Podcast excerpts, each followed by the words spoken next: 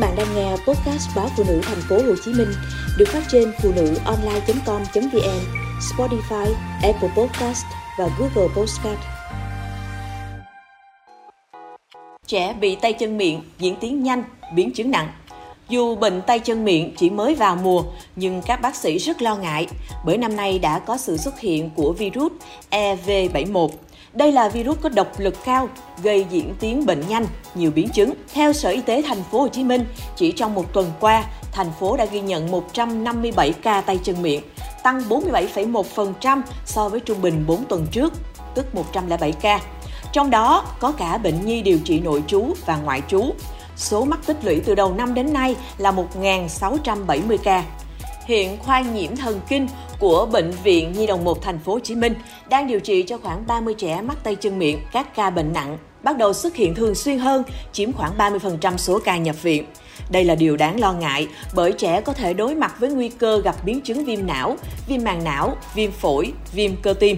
Theo thạc sĩ bác sĩ Trần Ngọc Hạnh Đan, khoa nhiễm thần kinh bệnh viện Nhi đồng 1, Tại phòng cấp cứu của khoa, có hai bệnh nhi bị tay chân miệng nặng, biến chứng hệ thần kinh trung ương.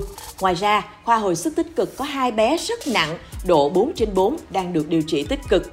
Mặc dù số bệnh nhi mắc tay chân miệng chưa cao so với năm trước, nhưng triệu chứng, đặc điểm năm nay rất khác. Nếu như năm 2022, đa số bệnh nhi mắc tay chân miệng ở mức độ nhẹ, tỷ lệ biến chứng rất thấp, có thể điều trị ngoại trú, thì năm nay, ngay từ đầu mùa, bệnh nhi có tiến triển rất nhanh, mức độ bệnh nặng, có trẻ đã gặp biến chứng.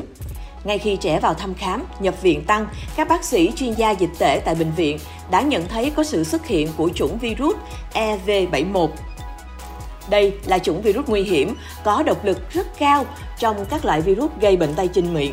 Trước đó, có một bé đã mắc tay chân miệng chủng này. Đến nay, tuy bệnh được kiểm soát, nhưng vẫn chưa thể xuất viện bởi có nguy cơ tổn thương mạch máu ở tim. Hiện tại, có hai bé học chung lớp mẫu giáo nhiễm chủng này đang nằm tại phòng cấp cứu của khoa nhiễm thần kinh.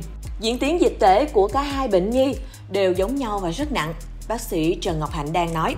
Mặc dù chúng tôi đã trải qua rất nhiều mùa tay chân miệng, nhưng vẫn phải hết sức thận trọng và luôn trong tư thế khẩn trương. Nếu không bệnh nhi sẽ rơi vào tình huống không mong muốn, để lại hậu quả xấu như di chứng, thậm chí tử vong.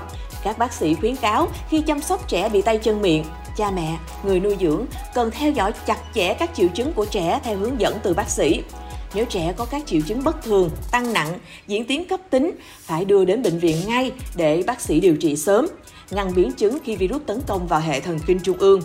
Bởi một khi bệnh tay chân miệng gây tổn thương não rất âm thầm, triệu chứng cũng không rõ ràng và lại rất nhanh. Đặc biệt, người lớn không được tự điều trị bệnh cho trẻ bằng phương pháp dân gian, bài thuốc truyền miệng hay cho trẻ uống thuốc theo đơn thuốc cũ của bác sĩ sẽ rất nguy hiểm. Các giai đoạn tiến triển của bệnh tay chân miệng ở trẻ bao gồm giai đoạn ủ bệnh, trẻ không có triệu chứng cụ thể. Ở giai đoạn khởi phát, bệnh có các triệu chứng dễ nhận thấy bao gồm trẻ bị sốt, mệt mỏi, đau họng, quấy khóc, chảy nước bọt nhiều, biến ăn. Giai đoạn toàn phát thường bắt đầu sau 1 đến 2 ngày khởi phát bệnh. Lúc này, trẻ bị phát ban dạng phỏng nước ở lòng bàn tay, bàn chân, đầu gối, mông. Các bóng nước có đường kính từ 2 đến 10 mm. Nặng hơn, xuất hiện các vết loét ở niêm mạc, má, lợi. Lưỡi xuất hiện các mụn nước dễ bể, tạo thành vết loét trong khoang miệng, khiến trẻ đau khi ăn và quấy khóc. Trẻ cũng có thể xuất hiện các mụn nước lở, rột da trên mông. Giai đoạn nguy hiểm như rối loạn tri giác, mê sản, co giật, đi đứng loạn trạng, yếu tay chân, vân vân phải đưa trẻ đến bệnh viện ngay.